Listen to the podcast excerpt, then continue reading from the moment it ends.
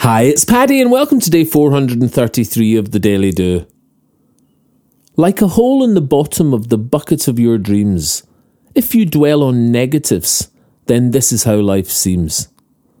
Criticism stings more than compliments soothe. We dwell on negatives.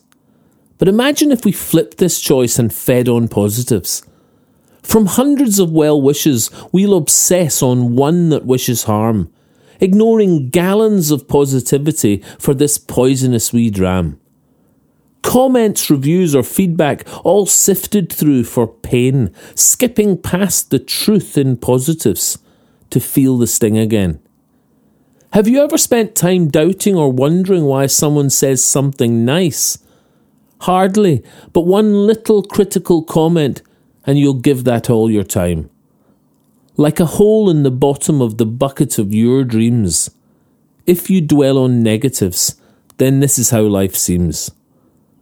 Just picture now the life you'd lead if you fed on compliment, wondered and accepted deeply exactly what they meant.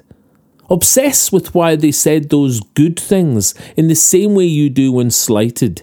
Deeply feel the compliments and let positives be ignited. Just as dwelling on the negatives will drain your energy, feeding on some good feedback will set momentum free. When someone tells you something of the good they see in you, accept it, humbly of course, but let it into you. Give the good reviews more weight than the scathing, biting tongues. Allow the voices of your supporters sing with billowed lungs. Dwell upon why they'd say such things just as you do when sniped or cut. Underline the positives. They're intended to lift you up. Like a hole in the bottom of the bucket of your dreams, if you dwell on negatives, then this is how life seems. But spend time with a compliment and give that more thought and weight.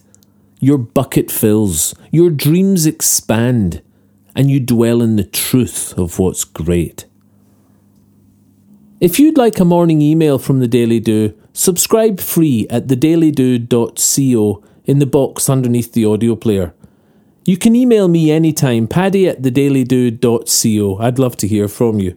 The Daily Do is available on all your favourite podcast places and on social media. Bye for now, and see you tomorrow on The Daily Do.